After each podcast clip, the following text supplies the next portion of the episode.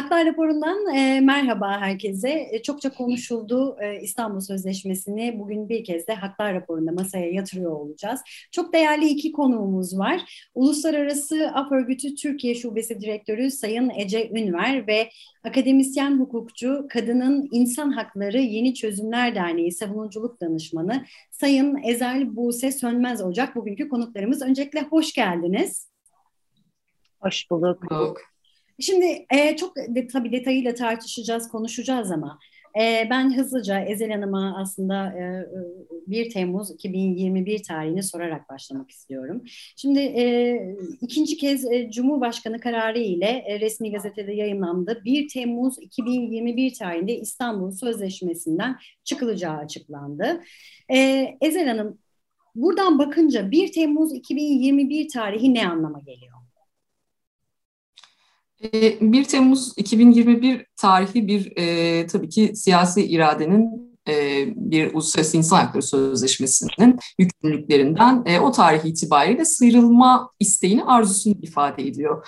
E, şekilde cevaplamak lazım. Hukuki olarak e, aslında çok bir şey ifade etmiyor. Yani sözleşme hala e, yürürlükte olacak 1 Temmuz'dan sonra da. Zira e, pek çok davada da ortak bir şekilde ifade edildiği gibi e, Cumhurbaşkanı'nın bu yönde bir e, karar ile, Cumhurbaşkanı kararı ile çekilme e, zaten e, yetkisi yok. E, kaldı ki İstanbul Sözleşmesi'nin onaylanma kanunu 6251 sayılı kanunda e, zaten yürürlükte. Eğer bu tarihe kadar e, bu kanunun e, ilgası söz konusu olmazsa e, 1 Temmuz sadece siyasi bir e, anlamı olan bir tarih olacaktır. Hukuki bir e, anlamı olmayacak inşallah. Peki. Ee, Ece Hanım, e, sizinle devam edecek olursak, şimdi Türkiye aslında SEDAV gibi farklı uluslararası anlaşmalara da aslında imza atmış bir ülke. Ee, e, tabii İstanbul Sözleşmesi deyince işin içine biraz şiddet giriyor. Yani şiddet, kadına yönelik şiddet denildiğinde İstanbul Sözleşmesi ilk akıllara geliyordu. Bu açıdan bakıldığında e, tabii orada şiddet dediğimizde işin içinde psikolojik şiddet de giriyor. E, zorla e, yani zorlama, psikolojik şiddet, e, kadının genital organının sakatlanması ki e, toplum içerisinde kadın sünneti olarak biliniyor. E, öte yandan e, e, kürtaja zorlama yani işin içinde birçok bir e, şiddetin türü geliyordu. Bu açıdan bakıldığında uluslararası e, böylesi önemli bir anlaşmadan çıkılarak Türkiye'deki kadınlar ne kaybetti? Ve diğer açıdan bakacak olursak Türkiye böylesi bir anlaşmadan bir gece yarısı kararıyla çıkarak ne kaybetti? Ee, yani ben şöyle başlamak istiyorum. Tüm bu değerlendirme düzenlemeleri yapmadan önce İstanbul Sözleşmesi'nin öneminin altını e, bir kez daha çizmek istiyorum. İstanbul Sözleşmesi kadınlara yönelik şiddet ve ev içi şiddetle mücadele etmek için özel olarak tasarlanmış en kapsamlı uluslararası sözleşme. E, maalesef kadına yönelik şiddet sınır, sınıf, ülke, coğrafya tanımıyor. Dünyanın pek çok yerinde son derece yaygın bir insan hakları ihlali olarak karşımıza çıkıyor. Bu bağlamda İstanbul Sözleşmesi e, tarihsel ve sistematik olarak süre gelen toplumsal cinsiyet eşitsizliğini kadına yönelik şiddetin en temel nedeni olarak görüyor ve mücadelenin kalıcı olması için devletlere toplumsal cinsiyet eşitliğini sağlamaya yönelik bir takım sorumluluklar yüklüyor. Ancak ne yazık ki bugün Türkiye'de gerek İstanbul Sözleşmesi'nin e, karşıtlarının e, açıklamalarını gerekse devlet yetkilileri tarafından yapılan açıklamaları izlediğimizde İstanbul Sözleşmesi'ne yönelik saldırıların ve karşı çıkışında tam bu noktadan e, yola çıktığını görüyoruz. Maalesef toplumsal cinsiyet eşitliğine inanmayan, bilakis toplumsal cinsiyet eşitliğinin karşısında duran e, bir toplulukla karşı karşıyayız. Şimdi her ne kadar devlet yetkilileri söylemlerinde e, kadına yönelik şiddet konusunda sıfır tolerans politikasını benimsediklerini söyleseler de aslında aldıkları aksiyonlarla ve yerine getirmedikleri yükümlülüklerle bunun tam tersi bir yönde hareket ediyorlar ve ev içi şiddet faillerinin değirmenine su taşımaya e, devam ediyorlar. Maalesef e, Türkiye toplumsal cinsiyet eşitliğini sağlamak anlamında önemli adımlar atmadığı sürece Türkiye'de kadına yönelik şiddet ve ev içi şiddeti sona erdirmek e, mümkün gözükmüyor. Uluslararası ilişkiler açısından baktığımızda da e, Türkiye'nin aslında İstanbul Sözleşmesi'ni imzalayan ilk devlet olmasının arkasındaki e, dinamikleri hatırlamakta ben fayda olduğunu düşünüyorum. Nahide Opus kendisine ve ailesine şiddet uygulayan kocasını tam 36 kez devlet makamlarına e, şikayet etmiş olmasına rağmen onu koruyamayan Türkiye'ye karşı Avrupa İnsan Hakları Mahkemesi'nde bir dava açmıştır. Avrupa İnsan Hakları Mahkemesi Türkiye hakkındaki kararını 2019'da verdi ve Türkiye'nin vatandaşını koruyamadığını söyledi. Şimdi bu karar ile aslında Avrupa İnsan Hakları Mahkemesi'nin tarihinde de ilk defa ev içi şiddete karşı vatandaşını koruyamadığı gerekçesiyle bir devlet mahkum edildi. Türkiye ise öyle olmadığını kanıtlamak için İstanbul Sözleşmesi'ni en hızlı şekilde imzalayan ve yürürlüğe koyan e, devlet oldu. Belki siz de hatırlarsınız, izleyicilerimiz de hatırlar. E, o dönemde Türkiye'nin bu alandaki öncülüğü gerek sosyal medyada gerek görsel ve yazılı basında yetkililer tarafından tekrar tekrar vurgulanıyordu. E, ancak sözleşmenin hani 10. yıl dönümüne çok az bir zaman kala sözleşmeden çekildiğini açıkladı Türkiye. E, bu karar bugüne kadar aralarında Biden'ın da bulunduğu e, pek çok kişi, devlet yetkilisi ve kurum tarafından zaten eleştirildi e, ve buna yönelik endişeler Türkiye'ye karşı dile getirildi. E, ancak hani Türkiye'nin sözleşmeden çıkılmasının stratejik ve ekonomik ve politik etkilerini e, daha uzun vadede gözlemleyebileceğiz gibi gözüküyor. Peki sözleşmenin Ece Hanım o sözleşmenin imzalanmasından ya da yürürlüğe girmesinden diyelim. E, feshedilmesi ne kadar geçen sürede biz İstanbul Sözleşmesi'ni hakkıyla uyguladık mı? Ee, yani şimdi bu sorunun üzerine gerçekten apayrı bir program yaparız. Saatlerce konuşabiliriz. Ben hani mümkün olduğunca kısaca özetlemeye çalışayım durumu. Ee, yani siz de çok iyi bilirsiniz ki sözleşmeler sadece yazıldıkları, var oldukları ya da bir takım devletler bunları imzaladıkları için insan haklarını korumazlar. Ee, sözleşmelerin fonksiyonunu yerine getirebilmesi için bunları imzalayan devletlerin başta kanunları olmak üzere politikaların uygulamalarını sözleşmenin işaret ettiği noktalarda iyileştirmesi ve izlemesi gerekir. Şimdi Türkiye'nin sözleşmeyi nasıl uyguladığını anlamak için bakabileceğimiz iki tane temel kaynak var. Bunlardan bir tanesi İstanbul Sözleşmesi'nin denetim organı olan Grevio'nun Türkiye raporları. Bir diğeri ise altını özellikle çiziyorum. Bağımsız kadın hakları örgütlerinin yazmış olduğu gölge raporlar e, ve e, her gün aslında dile getirdikleri talepler. Şimdi Grevio'nun Türkiye raporu 2018'de yayınladı ve Türkiye raporunda Grevio, Türkiye yetkililerince atılan adımları olumlu karşılamakla birlikte öte yandan kadına yönelik şiddet konusunda alınan tedbirlerin, yasal düzenlemelerin ve politikaların çok daha fazla iş, iyileşmeye ihtiyaç duyduğunu ve bu alanda çok fazla eksiklikler olduğunu dile getirdi. Ben bunlardan birkaçının altını çizeceğim.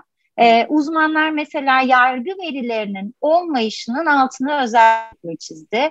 Kadına yönelik şiddete ilişkin mahkeme dosyalarında cinsiyetçi önyargıların e, ve daha da kötüsü mağduru suçlamanın takdire bağlı indirime yol açtığına dair endişeleri olduğunu belirttiler. E, sürekli cezasızlığın sürekli hale gelmiş olmasından söz ettiler ve Türkiye'nin kadına yönelik şiddetle mücadele etmek için önleme, koruma, kovuşturma ve bütüncül politikalar bakımından çok daha yoğun çalışmalar yapması gerektiğini ifade ettiler. Şimdi yine diğer bir nokta Grevio raporunda e, sivil toplum kuruluşlarına yönelikti. Grevio şunu söyledi, özellikle de İstanbul Sözleşmesi'nin ilkelerini destekleyen bağımsız kadın örgütlerine yönelik kısıtlayıcı koşullar Grevio için endişe vericidir. Şimdi tam da bu noktadan dönüp tekrar bağımsız kadın hakları örgütlerinin gölge raporlarında neler dendiğini, taleplerinin neler olduğunu konuşmak gerçekten çok önemli. Kadın hakları örgütleri ve kadın hakları aktivistleri aslında İstanbul Sözleşmesi'nden çekilme tartışmaları başlamadan önce de bir şeyi tekrar tekrar dile getiriyorlardı. İstanbul Sözleşmesi uygulansın. Bu bağlamda yani yine birkaç örnek vermek gerekirse e, sığınakların sayısının arttırılması, koşullarının iyileştirilmesi, kriz merkezlerinin ve şiddet hatlarının kurulmasına kadar hani birbirinden farklı alanda pek çok talep var. E, bu taleplerin tamamı bugün güncelliğini koruyor e, ve halen geçerli talepler olarak burada bulunuyor. E, ve buradan yola baktığımızda da yani bu iki noktayı referans aldığımızda da hani maalesef söyleyebileceğimiz şey Türkiye'nin İstanbul Sözleşmesi'ni uygulama konusunda iyi bir performans göstermediği. Göstermediği. Peki buradan hemen o zaman e, Ezel Hanım biraz iç hukuka e, bakalım istiyorum. Şimdi ben e, geçtiğimiz sene İstanbul Sözleşmesi'nden çıkılıp çıkılmaması tartışmaları gündemdeyken e, İskoç Ulusal Parti Milletvekili Richard Thompson'la bir röportaj yapmıştım ve orada şeyi konuşmuştuk. Şimdi İngiltere'de aslında imzalayan ama onaylamayan ülkelerden biri. Neden böyle olduğunu konuşmuştuk. Ve kendisi bana şunu söylemişti. Şimdi İngiltere'de Birleşik Krallık'ta e, iç hukuk e, anlaşmanın da ötesine geçen koruyucu politikalar e, koyuyor ve kadına yönelik şiddeti önlemek adına çok fazla e, yasası ve kanunu var bu anlamda. Bizde peki nedir durum? Bizde iç hukuk e, kadına yönelik şiddeti önleme noktasında yeterli mi? Evet. E, tabii İngiltere'deki e, hukuki düzeni, daha doğrusu yani bu konuya ilişkin iç hukuku bilemiyorum. Ama keşke onlar da imzacısı olsa. Nihayetinde Uluslararası İnsan Hakları Sözleşmesi bir standart ortaya koyar ve hani müzakereler açıldığında o standartlar işte yüksekten kadar ortada buluşulur. Ee, İngiltere umarım İstanbul Sözleşmesi onlara ve e, İngiltere'de yaşayan e, herkese. E, Türkiye'nin e, biliyorsunuz çekilme e, adımında kullandığı esaslı argümanlardan biri bizim iç hukukumuz yeterli argümanıydı. Evet. E, şimdi bu ikiliyi e, öncelikle hani biraz daha belki e, yani netleştirmek gerekiyor. Yani iç hukuk ve uluslararası hukuk diye böyle keskin e, ayrımdan söz etmek aslında çok doğru değil. Çünkü bizim e, hukukumuzda anayasanın 90. maddesi e, gereğince zaten orada 90. madde bir e, adeta işte hiyerarşi ya da bir konumlandırma yapar ve işte kanunlar nerede, anayasa hükümleri nerede, usulüne uygun yürürlüğe konmuş insan hakları hukuku sözleşmeleri nerede duruyor diye böyle bir klas e, klasify eder yani sınıflandırır, gruplandırır. Ve aslında buradan çıkan sonuç da uluslararası insan hakları hüküm e, sözleşmelerinin hükümlerinin bu yükümlülüklerinde aslında iç hukukun bir e, parçası olduğudur. Yani dolayısıyla e, işte benim e, uluslararası sözleşmeden çıktığım iç hukukumda işte e, yeterli şöyle böyle. Şimdi buradaki bu dualist, bu ikili e, mantığı bir kenara bırak, bırakmak gerekiyor. Neden bunun altını çiziyorum? Şundan dolayı siz e, Avrupa Konseyi'nin İstanbul Sözleşmesi'nden e, çekildiniz diye e, kadına yönelik şiddetle mücadele noktasında uluslararası insan haklarının size yüklediği diğer sorumluluklardan sıyrılmış değilsiniz. Hala e, neyden bahsediyorum? Avrupa İnsan Hakları Sözleşmesi'nden ve Avrupa İnsan Hakları Mahkemesi'nin içtihatlarından bahsediyorum. Yani bu mahkemenin e, Strasbourg Mahkemesi'nin ortaya koyduğu zaten kadına yönelik şiddet az önce e, Ece de bahsetti Opus e, 2009 e, diyecekti 2019 dedi diyorum. evet. e, zaten bu içtihatlarla insan hakları hukuku bir bütün. E, dolayısıyla e, bu demek değil ki ben e, kadına yönelik şiddetle mücadelede uluslararası insan hakları sorumluluğundan bu anlamda vazgeçtim değil. Bunu bir kenara koymak gerekiyor. E, e, gerekçelerden biri olan işte cinsel yönelim, cinsiyet kimliği İstanbul Sözleşmesi'nden çekil demişti. Ben e, bir takım e, insanlara istediğim gibi şiddet uygulayabilir ya da bununla mücadele etme yükümlülüğünden sıyrılmış değilim. Yine hala e, Avrupa İnsan Hakları Sözleşmesi aynı şekilde ayrımcılık yasağını ve diğer koruma e, kalkanını sunuyor. İç hukuka geldiğimizde de 62-84 biliyorsunuz esas e, kanunumuz şiddetle mücadele İstanbul Sözleşmesi'nin paralelinde çıkarılmış kanun. Ee, bu kanunun e, neden yeterli olamayacağına ilişkin iki aslında e, husustan bahsetmek gerekiyor. E, birincisi şu, İstanbul Sözleşmesi kadın yönelik şiddetin nedenini çok açık bir şekilde şöyle tanımlıyor. Toplumsal cinsiyet eşitsizliği. 62-84'te bu perspektifi göremiyoruz. Çok mu önemli? Evet çok önemli. Çünkü e, sözleşme İstanbul Sözleşmesi buradan yola çıktığı için e, şiddetle nasıl mücadele edeceğimizin reçetesinde buradan kuruyor. Yani diyor ki e, sadece e, şiddet ortaya çıktıktan sonra alınan bir takım tedbirlerle efendim failin uzaklaştırılması, işte etkili bir kovuşturma vesaire bununla şiddeti önleyemezsiniz. Bu münferit bakış açısıdır diyor. Halbuki 62-84 toplumsal cinsiyet eşitliğini e, bir amaç olarak ortaya koymadığı için şiddetle mücadeleyi münferit şiddet vakalarıyla mücadele olarak ele alıyor. Dolayısıyla az önce Ece'nin bahsettiği önleme ve bütünlüklü politikalar yapma ayakları eksik kalıyor. Dolayısıyla e, burada büyük bir eksiklik var. Ve bu tabii ki somut e, hukuka da yani iç hukuktaki mekanizmalara yansıyor tabii ki. Peki e, şimdi bir de şu açıdan da aslında belki bakmak lazım. Şimdi e, 20 Mart tarihinde e, resmi gazetede yayınlandı evet geç çekilme kararı. Ama e, şimdi şöyle bir şey var. E, denildi ki biz e, hükümet olarak e, kadın ve güçlü Türkiye'yi hala odağımızda tutuyoruz. Ve e, Cumhurbaşkanlığı e, İletişim Başkanlığı'nın sosyal medya hesaplarından da bu anlamda bir mesaj verildi ve açıklama yapıldı. Denildi ki e, kadınların sorunlarını çözecek çalışmalar hükümetimizin ana gündem maddesi olmaya devam ediyor. Peki e, o tarihten bugüne kadar e, bu anlamda herhangi bir çalışma yapıldı mı? E, hayır yapılmadı.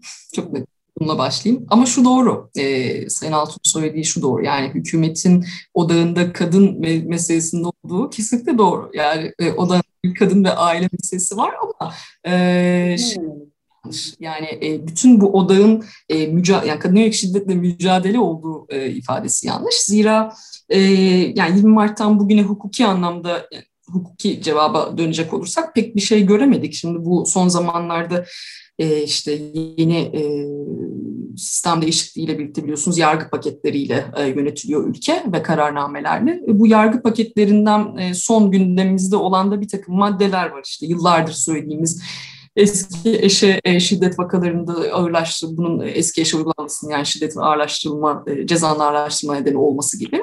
Yani buna olması gereken şeylerdi.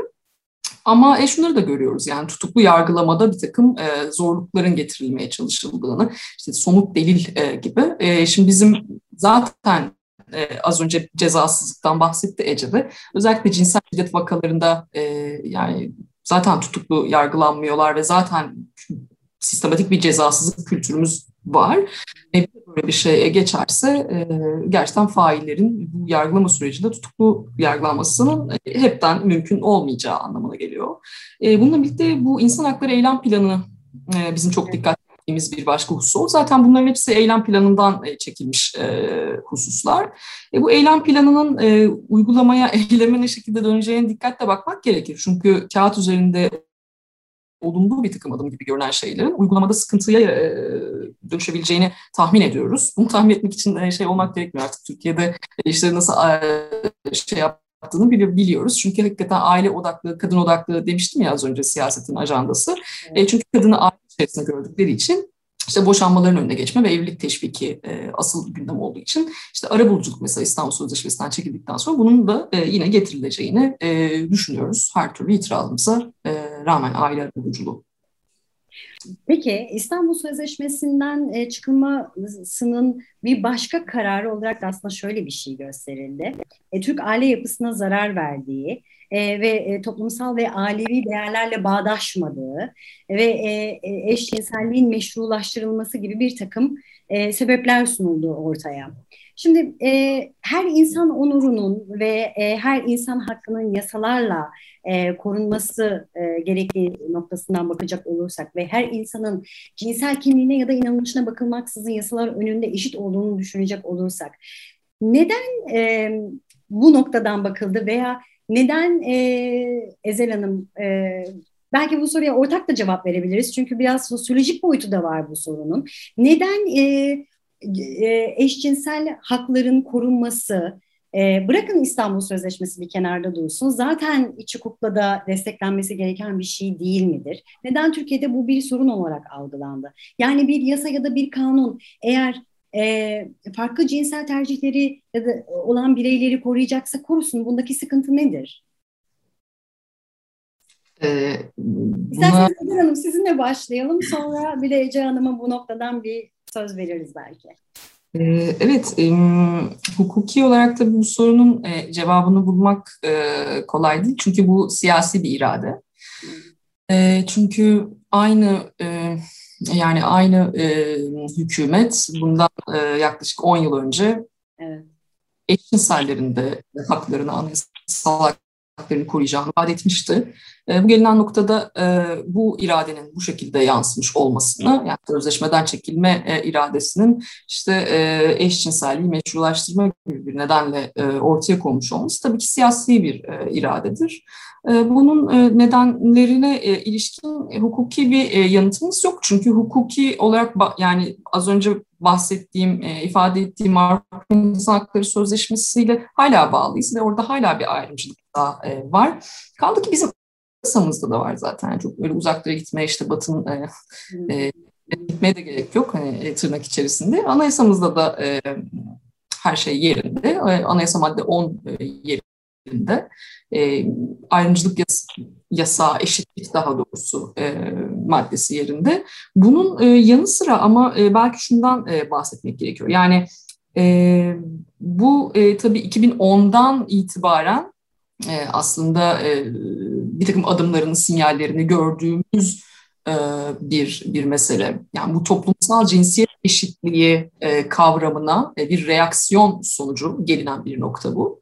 E, bunun tabii bu siyasi iradenin arkasında e, neler olduğunun açıklanması için e, belki e, hani e, sosyologlar ya da siyaset bilimcileri daha fazla araştırma yapmalılar. Peki Ece Hanım bu noktadan sizin görüşlerinizi de alalım isterim. Ee, yani nedir burada e, herkesin toplum önünde ya da herkesin yasalar önünde eşit olması ve onların haklarının korunması neden bu kadar sorun teşkil etti ya da ediyor? Ee, ben şöyle başlamak istiyorum öncelikle çünkü e, Onur Haftası'nın içindeyiz. E, bu kaydı yaptığımız Aynı zamanda itibariyle. da evet, özür dileyerek orada lafınızı da bölüyorum. E, Onur Haftası içerisindeyiz ama e, zannediyorum bir takım etkinlikler de o noktada e, evet. yasaklandı. E, AF örgütünün bu anlamdaki çalışmalarını bugün gördüm. Buradan sonra size sözü bırakayım. Tamam ben o yüzden şöyle başlamak istiyorum. Ee, bu demin aslında hukuki açıdan bunu neden mesele olacağına dair bir cevabın olamayacağını Ezel de söyledi. LGBT'ye artı hakları insan haklarıdır nokta. Yani bunun üzerine söyleyebileceğimiz hiçbir şey yok.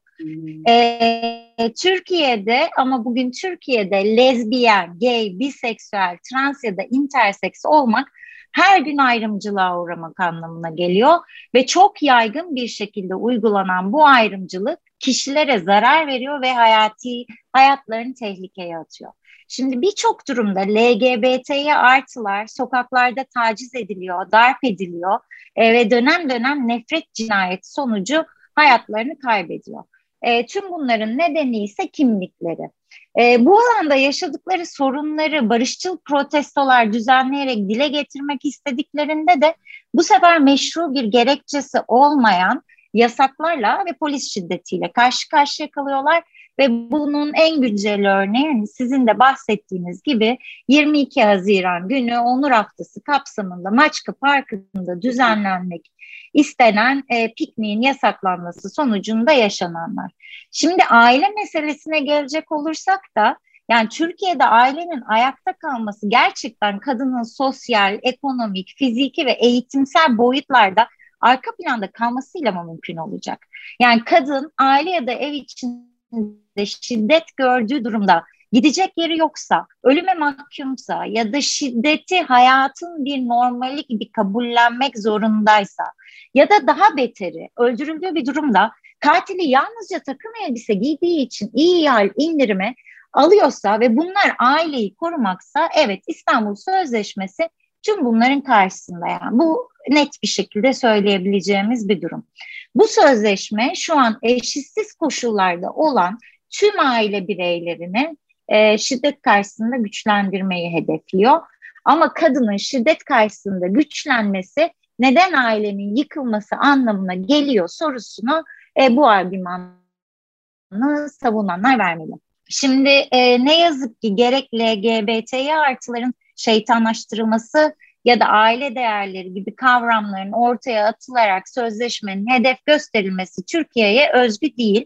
aslında bu popülist hükümetler tarafından sıklıkla kullanılan e, bir taktik. Şimdi biz ne gözlemliyoruz? Popülist hükümetler bir tarafa din, milliyetçilik, vatanseverlik, aile değerleri gibi e, değerleri konumluyorlar ve bunları muhafazakar değerler olarak tanımlayıp sahipleniyorlar. E, diğer tarafa da kadın haklarını, çevre haklarını, hayvan haklarını, LGBT LGBT'yi artı haklarını koyuyorlar ve bunu da toplumun geri kalanı için e, bir tehdit unsuru olarak tanımlıyorlar. E, yani bunun çok benzerini İstanbul Sözleşmesi tartışmaları kapsamında Polonya ve Macaristan'da şahit oluyoruz. E, İstanbul Sözleşmesi'nin Katolik aile değerlerine aykırı olduğunu ve eşcinsellik propagandası e, yaptığını e, Macaristan ve e, aslında Polonya'da söylüyor. Şimdi gerçekten ben şunu anlamanın çok önemli olduğunu düşünüyorum. Bu tip bir kutuplaştırma ve şeytanlaştırmanın tek bir amacı var. O da Ezel'in de söylediği gibi aslında siyasi iradenin yapmak istediklerinden kaynaklanıyor. Popülist iktidarlar bu son derece tehlikeli stratejiyi seçerek aslında seçmeni konsolide etmeye çalışıyor. Bugün Türkiye'de yaşanan tam da bu e, maalesef toplumda asgari müşteriklerimiz olması gereken haklar düzenli bir şekilde siyasi yani e, siyasi pazarlıklarda koz olarak kullanılıyor. E, ama hani eğer İstanbul Sözleşmesi'nin kendisine gelecek olursak İstanbul Sözleşmesi'nin gizli bir gündemi yok. Tek amacı toplumsal cinsiyete dayalı şiddeti ve ev içi şiddeti ortadan kaldırmak ve bununla mücadele etmek. Yani yine altını çizelim. İstanbul Sözleşmesi var olsun olmasın Türkiye herkesin nefret ve suçu ve ayrımcılıktan korumakla yükümlü ve bu yükümlülüğü bir Temmuz sonrasında da devam edecek. Peki e, Ece Hanım sorun belliyse bu noktada özellikle e, sivil toplum kuruluşlarına ve uluslararası e, örgütlere ya da Türkiye'deki örgütlere düşen görev nedir? Yani bundan sonra nasıl bir yol haritası izlenmesi gerekiyor? E, tamam ben bu cümleye öncelikle Türkiye devletinin üzerine düşen görevler nedirle başlamak istiyorum. E, öncelikle sözleşmeden çekilme kararını derhal iptal etmeli. LGBT'ye artıların, kadınların, çocukların haklarını korumak ve geliştirmek için acilen harekete geçmeli ve çok basit yani hak mücadelesi veren grupların sesine kulak vermeli. Toplumsal cinsiyet eşitliğinin sağlanması konusunda da bütüncül politikalar üretmeli ve uygulamalı. Şimdi bu alanda mücadele eden sivil toplum kuruluşları yani gerek yapmış oldukları saha çalışmaları, gerek eğitimler, gerek kampanyalar, gerekse hukuki mücadeleler anlamında zaten üzerine düşen her şeyi gerçekleştiriyor. Burada sorun e, çok net. Uluslararası örgütler ise yani Türkiye'deki bu hak mücadelesinin sesini e, dünyaya duyurma noktasında çok önemli sorumluluklara sahip. E, ancak yine hani şunu söylemek mümkün. E, maalesef bugün küresel anlamda e, kadın hakları, LGBTİ artı hakları büyük bir tehlikeyle karşı karşıya. Yani Brezilya'dan Hindistan'a, ABD'den Avrupa Birliği'ndeki pek çok ülkeye kadar aslında toplumsal cinsiyet eşitliği karşıtı hareketler, e, kampanyalar yapıyor ve daha da tehlikelisi e, bu argümanlar popülist hükümetler tarafından sahipleniyor. Yani bence bugün bu alanda mücadele eden herkesin bu perspektiften bakıldığında yapacağı en önemli şey hem kendi deneyimini hem de mücadelesini küresel ölçekte e, örgütlemek. Yani şimdi e, tabii bu resmi karanlık tarafıymış gibi gözüküyor ama Türkiye'de de tüm ve tüm dünyada aynı zamanda kadın hakları mücadelesi ve LGBTİ artı hakları mücadelesi de gün be gün güçleniyor. E, ve bu bağlamda aslında görünen o ki bu mücadele e, bu haklar güvence altına alınana kadar e, devam edecek. Biz de e, uluslararası af örgütü olarak dünyanın dört bir yanında gerek araştırmalar gerek lobi çalışmalarıyla e, bu mücadelelerin yanında olacağız ve onlardan ilham almaya devam edeceğiz. Peki. Ee, Ezel Hanım, e, şimdi önümüzde e, eğer erken seçim olmazsa 2023 tarihinde bir seçim var. E, diyelim hükümet ya da sonrasında hükümetler değiştiğinde biz İstanbul Sözleşmesi'ne yeniden taraf olmak istiyoruz, imzalamak ve onaylamak istiyoruz derse Türkiye, bunu yapabiliyor mu yasal olarak?